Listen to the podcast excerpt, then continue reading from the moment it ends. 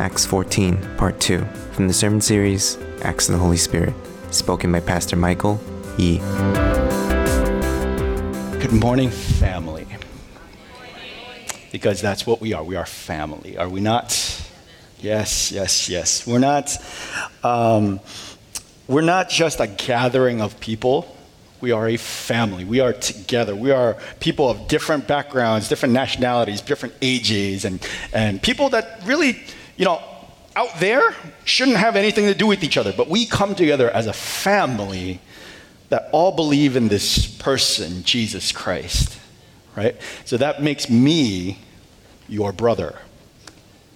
It does. You make, it makes you my sister, makes you my brother, my, my aunt, my uncle, my grandpa, my grandfather. You know, we are family, and I love being with you. I really do.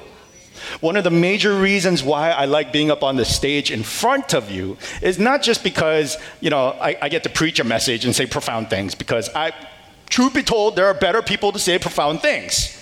Okay? I don't got that for you. I don't. But what I do have is I can give you the gift of presence. I can be with you a little bit.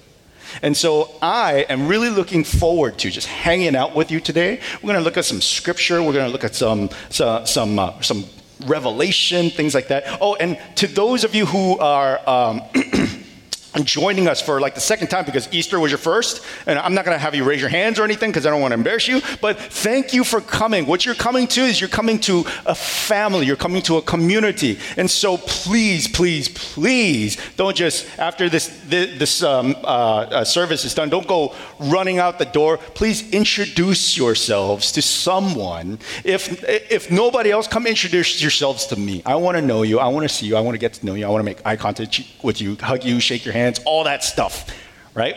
So thank you, thank you, thank you. Um, I want to get you all up to speed. Oh, I should introduce myself. Um, my name is Pastor Mike, and I work in the spiritual formations department here at Metro. Okay, and that means that our department, uh, along with Pastor Hosang, uh, we are in charge of everything that is traditionally pastoral. So we're, we're, we're in charge, we're trying to get you to pray more, as Neil said, we're trying to get you to pray more. We're trying to read, get you to read your Bible more. We're trying to get you into a small group. Um, more specifically, I'm the pastor over emotional health here. Okay? And um, what, uh, what that means is I, I really believe that you know, your emotional health is deeply connected to your spiritual health. You know, you can't have one without the other. And so I lead this incredible, incredible course called um, Emotionally Healthy Spirituality. And uh, sorry to say, signups are all closed, but anyone who has ever gone through it can attest to how amazing the course is. So, um, but next time you come around, just keep your ears open. Just please sign up. Um, you can have it with me. Um, I want to get us up to speed. We are going through the book of Acts right now. And um, wasn't Easter just awesome? It was really good. Like really, really good. And and I think this is the first from what I understand. I've only been here at Metro for a couple of years or so, but for what I said, this is the first time we've had Easter in this building, like on our home turf. Something felt amazing about it right? Yes, the stage was a little crowded with all the dancers and things like that, but like, so there was something really amazing about doing it at home, you know? Um, But, folks, if you remember correctly, the Easter message is something really amazing. Because the Easter message is that Jesus loves everyone. Why this is important is because before the work of Jesus Christ, our Lord and Savior's uh, death and resurrection, okay, God was a God of just Jewish people. Okay, he was their God. It really, that, that, that, that was it, right? And after Jesus came, preached his message, did his thing, did the cross thing, and ro- rose up again from, from the grave, the message became different. All of a sudden, he says, not just the Jewish people are my people, but all people of all nations are my people. Okay? Jews and Gentiles. Those are the two people groups that the Bible talks about. Jews and Gentiles. Okay? If you are not Jewish, you are a Gentile. We are a church of Gentiles. Okay, I don't know. I mean, we might have a few Jewish people in here. I don't know you, but please come and introduce yourself if you are. Okay, um, but the majority of us are Gentiles. Okay? And if it weren't for the work of Jesus Christ on Easter Sunday, we would not be here. We would not be sitting in these seats. The book of Acts is about the proliferation of this message. The Holy Spirit, the third character in the triune God that we worship, Father, Son, and Holy Spirit, inspires people. That's his primary role. Okay, he inspires people. And in the book of Acts, what has happened is he's inspired people to start preaching this message of inclusiveness to, to all the people of all the Gentiles in, in Jerusalem. And And all of a sudden, the people start clumping together and forming these things called churches. Right? We call them churches, but they, that's not what they called them back, that, back then. But basically, it's the concept of the church.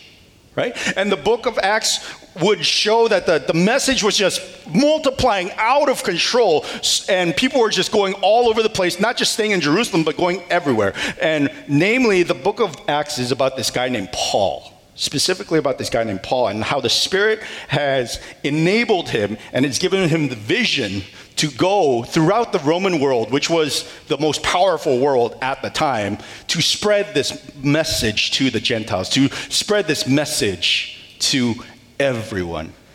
And so I, I just, um, so what happens is that his church in Antioch commissions him and his friend Barnabas, and they go out to preach this message of inclusion to everyone. And so, can I get that map up real fast? I'm, i just want to get us up to speed here, okay?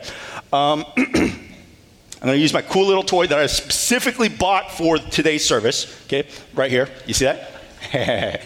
um, so this is Antioch right here. This is this is where Paul's home church is. And Antioch was this beautiful church where it, it, it was amazing. All right, back then people were segregated. Okay, like all the all, all the people from Africa stayed together. All the uh, people who are Romans stayed together. The Jewish people stayed together. Everybody just kind of like all over the place. But the church of Antioch its its a defining defining thing, defining characteristic was the fact that black people and white people and Roman people and Jewish people are all coming together to worship the same God.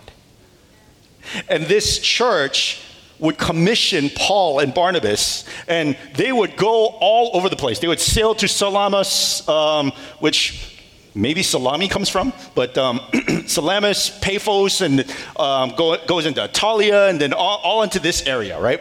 Um, and it ends in, in this place called Derbe. Now, one of the things that you have to t- take into consideration is like, okay, so you would think that a message of inclusion, that God loves everybody, would be accepted by everybody, right? Everybody would love that message. But we have seen, folks, in our day and age, what happens to a person with a new message, something that challenges the status quo. What happens when a new message that nobody has ever heard before goes out? There's opposition. And not only is there opposition, sometimes there's violence involved because that's how hard people will fight for their truths right? Instead of having an open heart. And so that's really what happened to poor Paul. Paul and Barnabas would go through all of these cities, and this is a long way, let me tell you. Remember, this is, you know, this was pre-cruise lines and, and, and cars and stuff like that. Everyone was, everyone was traveling by donkey, camel, and by foot, right? And he's going from all of these places, and every place that he goes to, there are people who accept the message, and then there are people who attack him openly. They persecute him. They drag him, out, drag him outside the city gates. They stone him. He gets beat the crap up. That's what happens, right? and so um, he's finally, finally gotten to this part right here, Derbe, right? And Derbe is his final destination. And then finally, the Bible tells us he comes to this city and he wins a lot of disciples he feels like, finally, I came to a city where I wasn't beaten, I wasn't, I wasn't marred, I wasn't persecuted, but the people were open hearted enough to receive this message I'm done. I'm done. And so that's. that's where we pick up today. So, our passage today comes from Acts chapter 14, verses 21 through 28. Um, and uh, you can follow along on the board. And, uh, and it says, they preached the gospel in that city, that city being Derbe, okay, and won a large number of disciples. Then they returned to Lystra, Iconium, and Antioch, strengthening the disciples and encouraging them to remain true to the faith. We must go through many hardships to enter the kingdom of God, they said. Paul and Barnabas appointed leaders, uh, elders for them in each church, and with prayer and fasting committed them to the Lord in whom they had put their trust. After going through Pisidia, they came into Pamphylia, and when they preached the word in Perga, they went down to Attalia. From Attalia, they sailed back to Antioch, where they had been committed to the grace of God for the work they had now completed. On arriving there, they gathered the church together and reported all that God had done through them and how he had opened the door of faith to the Gentiles. And they stayed there a long time with the disciples. Let's go to God in prayer. Let's, let's ask Him to bless us, family.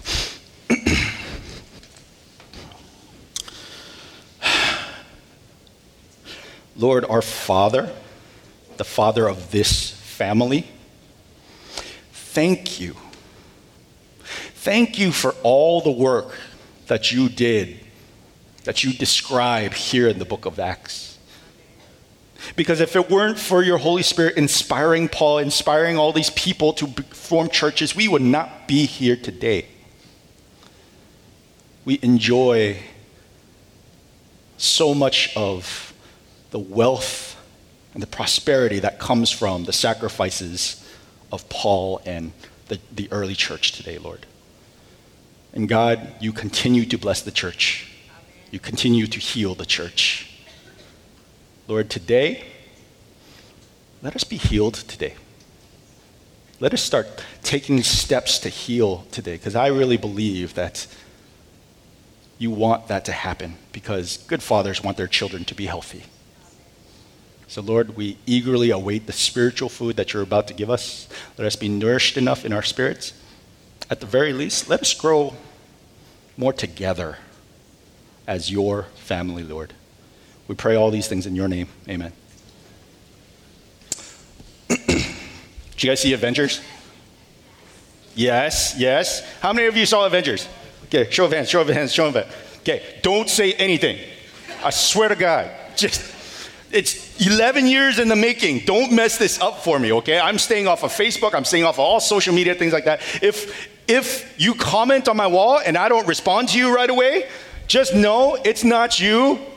It might, well, actually, it might be you, but, um, but it's because I'm trying to stay off of it. I don't want it to be spoiled. I hear it's amazing. Okay, I don't even, I don't even want to hear that it was good. Okay, even if it's terrible, I, I want to like it. Okay, um, I didn't see Avengers yet. I saw Dumbo. And you know what? I can't even blame my wife. That was my idea. I wanted to see Dumbo because, you know, I had such good memories of that weird movie from the 1980s because it's a weird movie. There's pink elephants and psychedelic stuff happening, and I have no idea what Dumbo is about except that it's a flying elephant, right?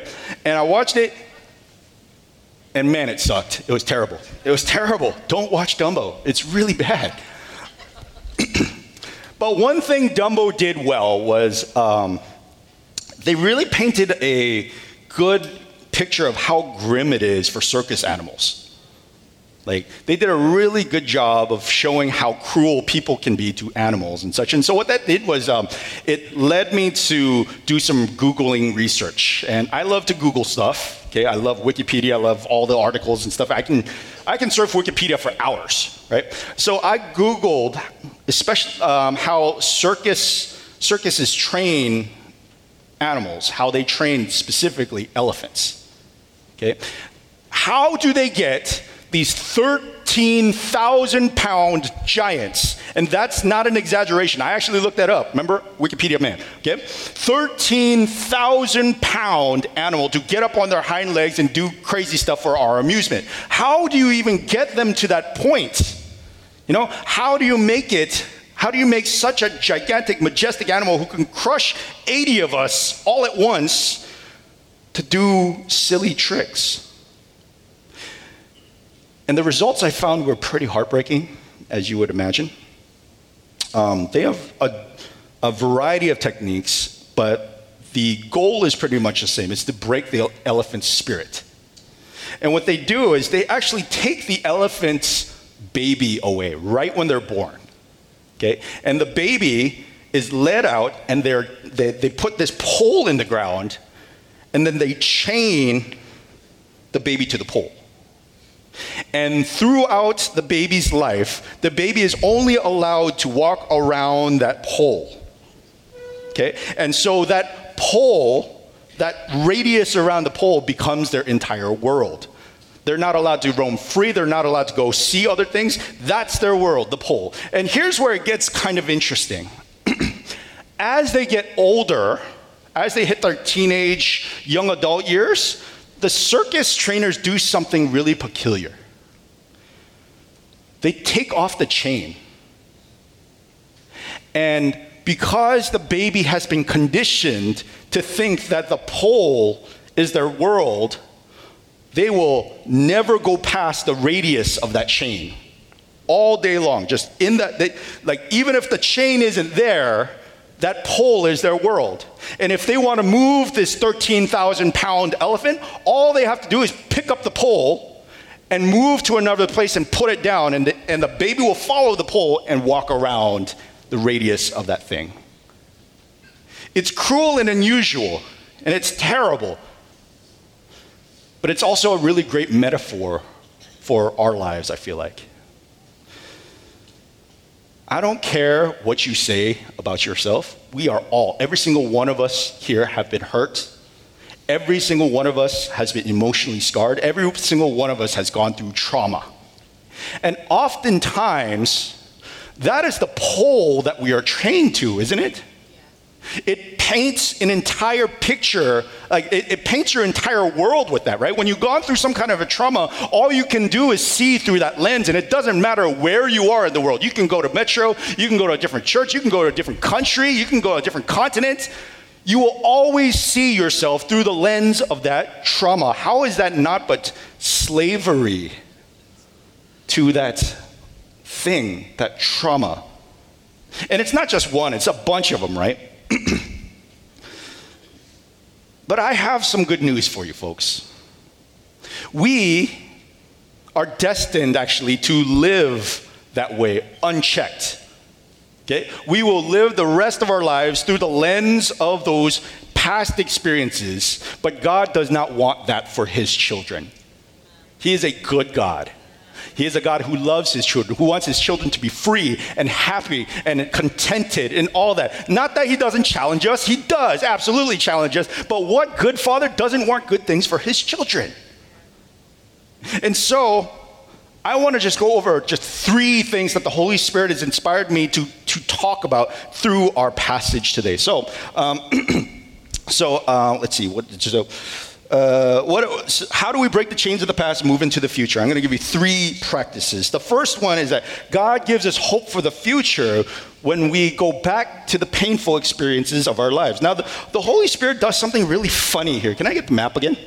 Okay, so they're here at Derbe. They have gone through all the trauma, all the experiences, things like that, and Paul wants to be home. He wants to go home right? And all he has to do is go through the mountains over here, stopping in Tarsus, because for those of you who don't know, Paul is from Tarsus. This is hometown. He could st- he could go through these mountains, which is which is kind of hard, but like once you hit Tarsus, it's easy walking to Antioch. He could stop in Tarsus, grab a meal from mom, hang out with grandma and grandpa, childhood friends and stuff, chill out there for a little bit, and then just t- just leisurely walk back to Antioch. He could do that. But then the Holy Spirit strikes again.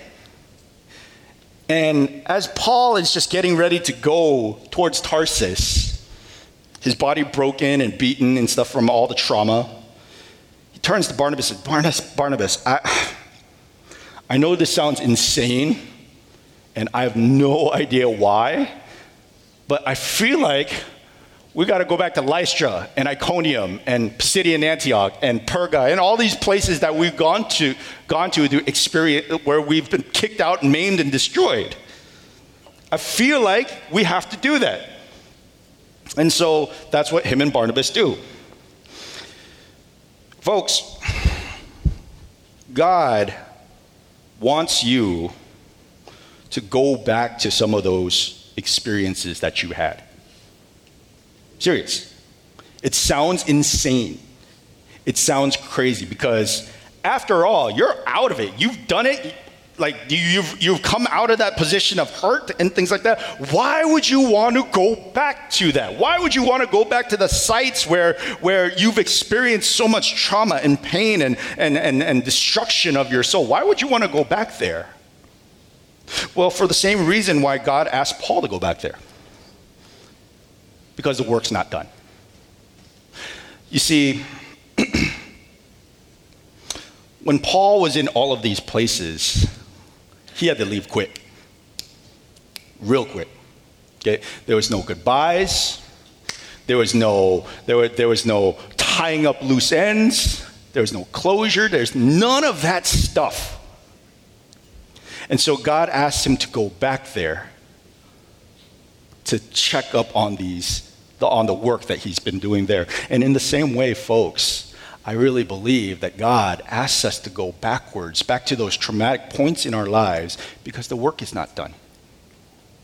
Yes, you have survived, and that's great. It really is. You've, we're going we're to talk about that a, a little bit. You know, but God asks you to go backwards because there's work left undone in those moments.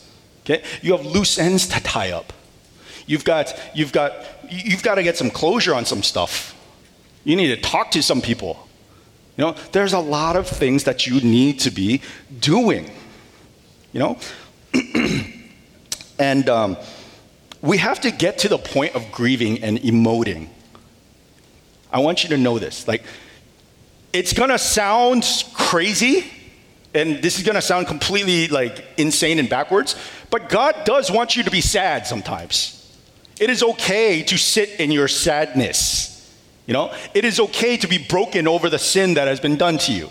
It is okay to do that. Not, you know, you're not supposed, you're not supposed to sit there and just like, you know, let that become your identity because then you're just putting a chain down again. Yes, there is hope for you, but it is totally okay. And God wants you to emote and to grieve and to be sad about what has gone on. Those tears need to fall, folks. Because it is in those tears, it is in that grieving process where healing is found. Healing is found in your soul when tears fall, folks. So here's what you need to do, okay? Because uh, okay, so let me let me let me backtrack just a little bit. If you do not do this, you know what happens? They leak out. They really do. Okay? You may not think so, but they do. Okay? You know that moment where you get just a little too upset about your wife putting your keys in a different place? You know what I'm talking about? Okay, when you get a little too upset and you like yell and scream and throw things and stuff like that, it's like, she just put the keys in a different place. It's okay, you know? You know, that's the result of unprocessed emotion somewhere else. You know? Um, parents, how many of you are parents in here? How many of you have ever smacked your kid just a little too hard for something really stupid? You know? I, I, my, I slapped my poor boy because he was, he, we, we had to go out the door to, to get to school because I woke up late, you know, and, and he was like, oh, I'm so slow, daddy. And just, you know, like, I mean, I'm ashamed to admit that I did it, but that's what happened, you know? This is what happens when you have unprocessed stuff. It leaks out, you know? Um, you ever fly off the handle when someone slides into the parking spot that you were waiting for, especially around Christmas? it's like emotional leakage. That's what happens.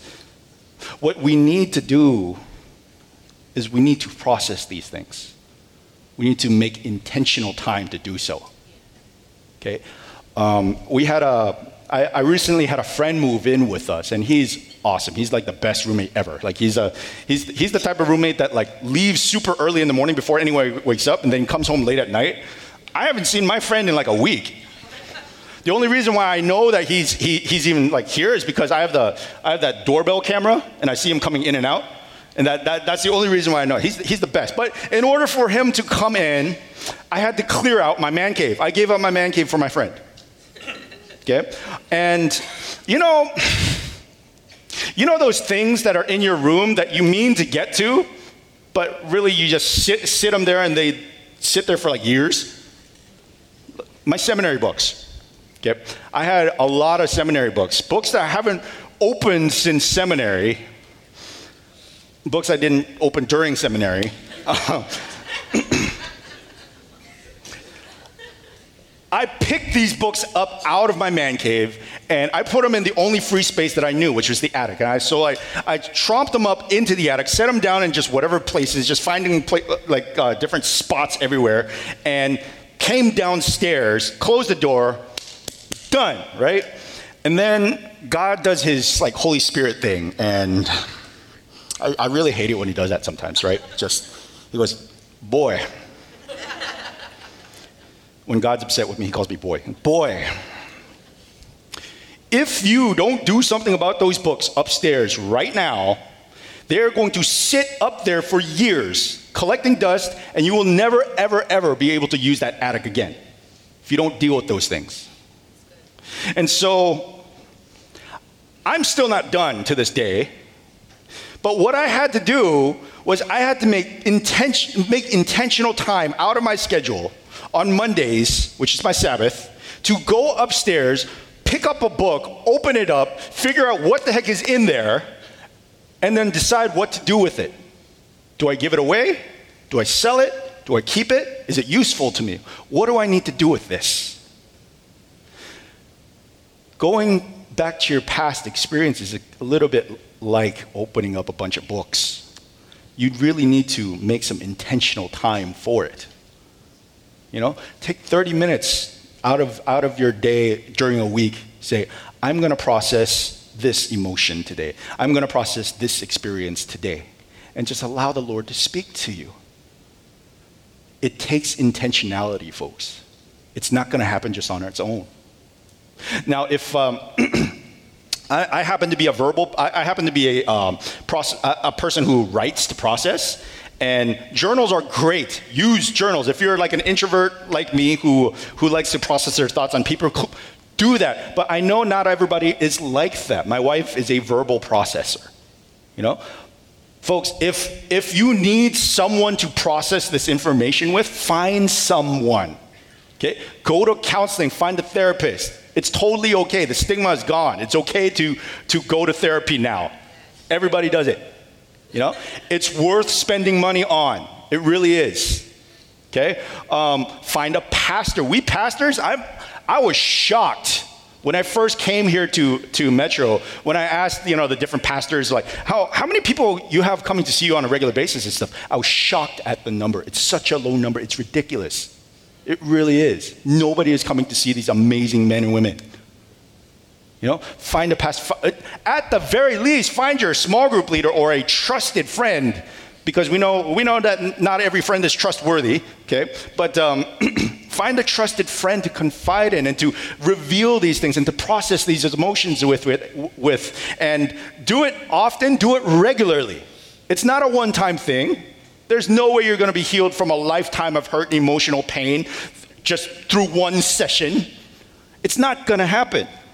So do that, folks. So that's that's point number one. You do that. Some, take some intentional time. That's that's that's a, a step in the road to healing. But number two, God gives us hope for a future when we exercise our authority over our pain. Now, Paul goes back to these cities and he's expecting that all of his work that he has done would be in shambles because the Roman authorities, the Jewish people were so rude and mean to him. It was just a matter of matter of time before they got to this church, these churches, right? But surprisingly, Paul goes back and he sees that the churches that he has planted have survived and that is cause for celebration. You all in here are sitting in here today because you are survivors. You have survived. We have emotional pain, we have abuse. People in here have been raped. There's been some really terrible things that have done, been done to us, but you are here and you have survived. That is because of the grace of God, and that is also the cause for celebration. You have survived, and that is great. That is amazing. And that is only, that, that's because of the work of Jesus Christ in your life. It's great, it's awesome. But now that you have survived, God wants you to take another step. He really does. He wants you to take another step, folks. And He wants you to, to, uh, to claim authority over those experiences. Because up to this point, those experiences have been chains to us, right? We cannot see the world outside of those experiences. You know, we cannot do it. But God wants to give you today the gift of perspective. Perspective is such a powerful, powerful, powerful tool in the healing process. Perspective is everything. Here, I'm going to give you a little bit of perspective, okay? Um, I wonder what would happen if this, the elephant, we're going back to the elephant. I wonder if what would happen if the elephant one day, as he's walking around his radius without the chain on, one day wakes up and realizes, I'm an elephant. I am 13,000 pounds. I am 12 feet tall. I am 20 feet long. I can destroy 20, 30, 40, 50, 100 of these oppressors upon me. I am that powerful. What would that elephant do? That elephant would claim his authority over the people. He would. Okay? She would. You know, they would go and they would claim their authority. They would run free the way that their God had uh, intentionally made them. And anyone who would try to rechain them back to the pole, they would simply destroy or they would simply snap off the chain. Here's some perspective for you. I know you've gone through so much pain. You've gone through traumatic experience. You've been raped. You've been destroyed. You've been, you've been, the devil has really tried to like mess you up in this life. But because of the work of Jesus Christ on that cross and that resurrection, you are spiritual giants. There is no experience in this life that'll mess you up so bad that you cannot eventually come back to health. You can run free. That is, that, that is your inheritance. God meant for you to run free, free from all of these experiences. Like I said, God does challenge you, don't get me wrong. You know, He does. But His desire for you, His desire for His children is to be free. Free to be yourself like beautifully and wonderfully and without, with, without anything hindering you. He, that is His will for you. That's what He wants from you. So, folks, I want you to do something. I, I, no, I don't, I don't want you to do something. I, I want to I wanna tell you a few things, all right? So, um, being free is about having that perspective that the chain is no longer on you. Okay? So, for those of you, maybe you're at work or in your mommy's group or your, your community groups or your church or things like that, and you have this great idea. And this idea is just burning inside you, but inside you feel this voice, this shame that says, Who the heck are you? You're dumb. There's, there's more important than, people than you that have greater ideas from you. You just shut your trap. You just sit, sit quietly and just do what you're asked. Folks, that shame is that chain. That's come from childhood experiences. That's come from someone telling you that you are not good enough, that you are not smart enough. But I'm here to tell you, that in Jesus' name, there's no chain there. There's nothing there. Okay? There is nothing there. So you lift your head. Lift your head. Don't put don't cast your eyes to the ground. I know what that feels like. I struggle with shame too. Don't cast your eyes to the ground. Look up, look the people right in the eyes and express your idea. You are worthy of respect. You are worthy of ex- attention because you are a child of God. Amen. Express yourself, folks. The change just simply isn't there. It's not. It's not. It's not. For those of you who, um, who come in day in, day out into this church, and you see, you see this person that you like admire so much, you know, and they're constantly surrounded by people, and you think to yourself, I would really like to get to know that person. I really think that they have, they have something to offer. But, you know, they, they, they, they wouldn't want anything to do with me. You know? I, I'm not even going to bother asking. There's, there's other people who need this person more. I'm not going to bother. Folks, that is shame. That is a chain that has been put on you. But again, the chain isn't there. God wants you to be healthy and well and all that stuff. God wants you to be free. So, folks, be free. Go and ask that person out for coffee. Go and ask that pastor to, to have a chat. Go to a pastor and ask him to process something with you regularly. I promise you, you come with the right heart, with the right mindset, no one's going to turn you down. The chain isn't there in Jesus' name. It really isn't. How much time do I have? Do I have, do I have time for one more? I don't have time for one more. I'm sorry. um,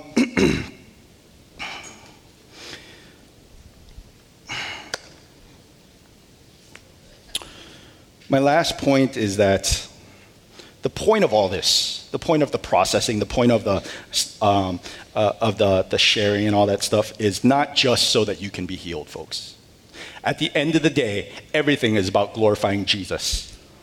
Everything is about glorifying, even your pain is about Jesus. I want you to know this, okay? Now, what Paul does Paul and Barnabas, after they complete the trip, after they, they, they um, hire elders and goes back to those and, and, puts authority over all of the, the churches and stuff, they go back to Antioch, their home church, and they start gathering people together. Hey, hey, Paul and Barnabas is back. Gather together, and Paul and Barnabas starts to talk about their entire journey they talk about their victories, how the Gentiles are just coming together in mass. They even they talk about their hurts and their brokenness and Paul's body, who's mangled at this point. Okay, visibly mangled. You don't walk away from a rock stoning not having visible scars on your face. And they're telling the story of how God has been faithful throughout the whole thing. Folks, you need after you're as you're going through the whole process of like the, of telling your to, of uh, reprocessing and, and things like that you need to be telling your church. You need to be telling other believers. Really. Because in the telling of these stories you glorify the lord.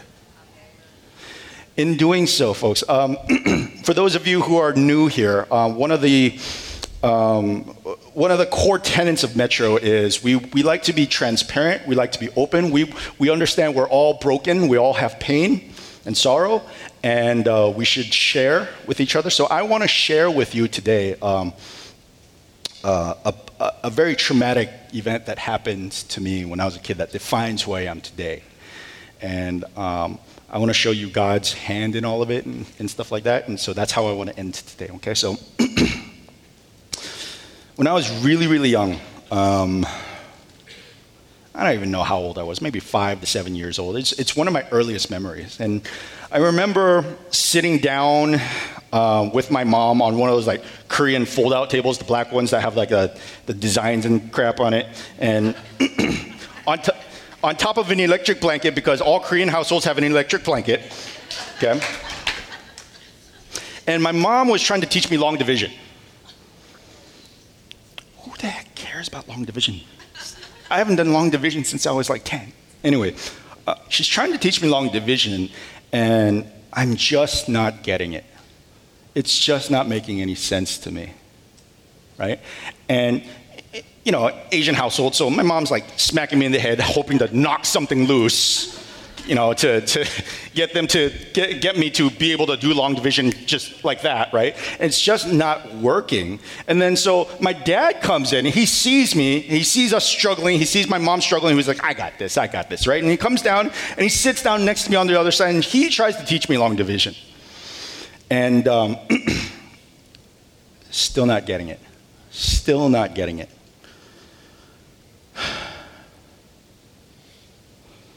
What would happen in the next moment would really mess me up for the rest of my life, up until relatively recently for me. As I was trying to do long division, I don't know who struck first, but somebody slapped me across the face. And so your head would swivel one way, but then as the head was swiveling this way, another hand would come and smack the other way. And back and forth and back and forth it went. The, the two people in my life that should have been protecting me lost control over some long division.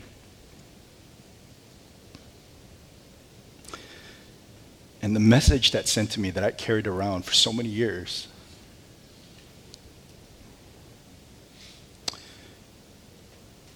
there's nobody on your side. You have no advocate. No one's going to help you. Even the ones that you think you can trust, you shouldn't trust because they're going to hurt you.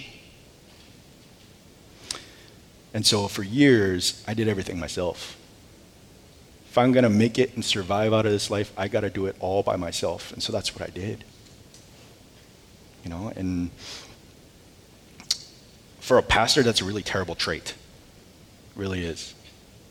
You know, I refused help. I, I didn't trust anybody. And that ch- chained me for 30 some odd years. But God, right? He, uh, you know, I talked to pastors, I talked to counselors, I went to therapy and all that stuff. I'm still doing some therapy, you know. Um, worked through a lot of, it, but God spoke through a wonderful sister who didn't even know that she was speaking to me. We were, we were talking about something completely different, right? Um, it was actually Catrice, um, who leads worship here on stage. She said the three most powerful words to me that anyone has said to me in a really long time. So simple, but it was exactly what I needed. The Holy Spirit spoke through her, and it hit my heart so, so, so profoundly. Catrice said to me, Friend, be free. That's it. And that so like spoke to me. Because in that moment I realized, wow, I'm still chained to this experience. But the experience, it, it, it ended 30 some odd years ago. It's not there anymore. Yes, some people will hurt me if I trust them.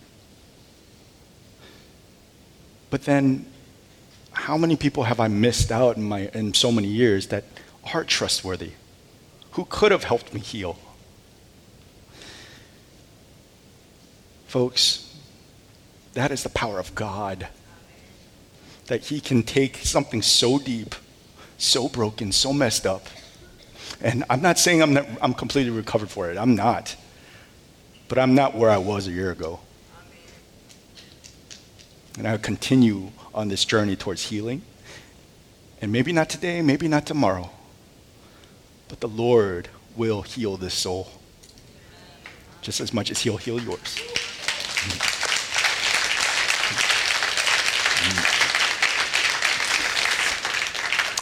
Uh, can we um, can we go to God right now? Um, man. I really feel like his word was just so powerful today. Um, and I don't speak that, I don't say that as your preacher. I say that as your brother, as a fellow co sufferer. If anything, that, that, that, uh, that message was for you and for me. And I feel like the Lord wants so many of you in this moment to tell you that it's time to get to work. It's time to revisit some of those things that you've been avoiding for so long. Let this be that moment that the work begins. I really feel like just in this space, this moment, as you've heard this message, there's that one thing, that one experience, that one emotional trauma, that one thing that has happened to you that He's putting in your mind right now.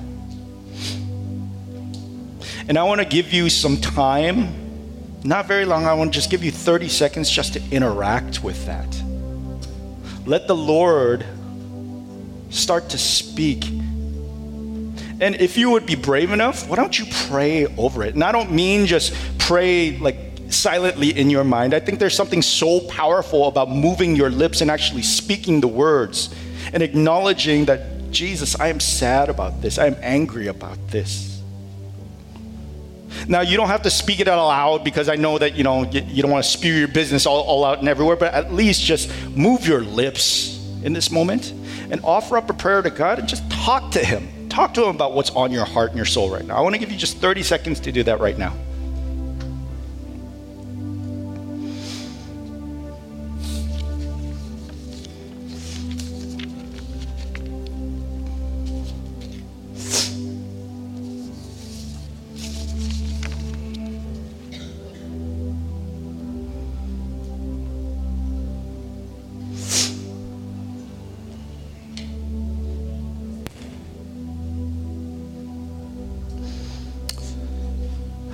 Jesus, oh Jesus, great Father who loves us, who cares so much about his children.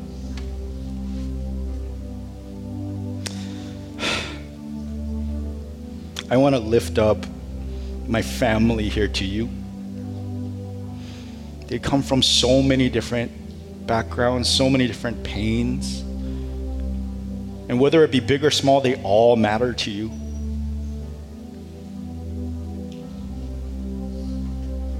So, Lord,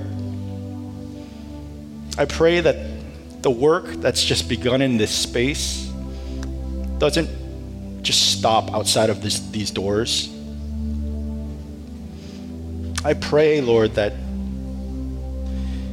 through your Holy Spirit that you inspire these people to keep keep on, to keep on working. This is a lifelong journey. That's something that will ultimately be healed by you, Lord, but you asked us to work towards it. So, God, I want to pray a prayer of blessing upon the journeyers here, the workers here who are working on their souls. May your spirit be upon them. May your countenance be on their face.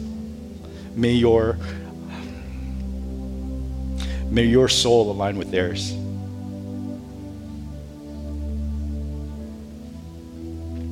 Thank you for the blessings of your church, of your family, the hospital in which healing takes place. Thank you, Jesus. We pray all these things in your name. Amen. Uh, I have a few next steps to, um, to, to, go with. Um, the first one is the same as every week. Uh, if you are ex- accepting Jesus Christ for the first time, if you've never heard the name of Jesus, if you don't know what this Jesus person is all about, and you just, or maybe you, you do and you have some questions, go ahead and check that box off. And we will have someone get in contact with you and, you know, hang out with you and talk to you and to try to go through, um, go, go to wade through some of these um, these questions and such that you have. So accepting Jesus for the first time, check that off. Um, second one, I will intentionally set aside time this week to reflect upon my hardships. Go again, like I said, if your if journaling is your thing, journal. Find time. Okay, in this moment, make that decision right now in your in this moment. When are you to get this done? Okay, your schedule is packed. I get it. We live on the East Coast. But that being said, cut something off so that you can do this. This is important for you. Okay, this is important for your soul.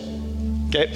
Um, Uh, next one, I will actively seek out a counselor or clo- close friend to process my past with this week. Hey, this is related to the first, uh, the, the one I just talked about before. If you are a verbal processor, hey, ask that person.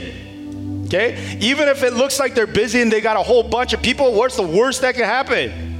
If you ask them, what's the worst thing that'll happen? They say, hey, I'll get to you on this week or that week. Pastors are not cruel people. We, we love you. We love hearing your problems. We do. You know, we love hearing your issues. You know, um, schedule regular time to process some of your past with. Um, next one, I will attend the Connections Dinner on uh, May 19th. Uh, if you're new to Metro and you don't know anything of what we're about, you, or you just want to meet Pastor Peter, um, on May 19th, a Connections Dinner is at his house where he will, you know, he'll feed you uh, with some really, really great food and he'll give you uh, give you just like a little background of what the what the church has been and what our vision is and things like that. And so that's really good. Um, last one I think uh, is just so important that I don't think a lot of us do, but you need to really prepare your hearts for the message that you're going to receive next week. Okay, and so when we talk about, I will read Acts 15, 1 through 21 before next week, take that seriously. Make that a part of your devotionals this week. Read the passage before you get here.